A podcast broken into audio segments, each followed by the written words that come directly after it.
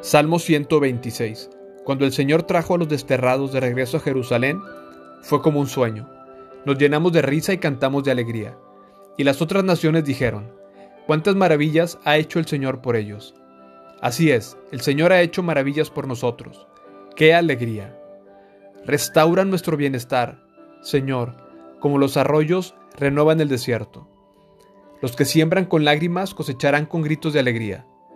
Lloran al ir sembrando sus semillas, pero regresan cantando cuando traen la cosecha.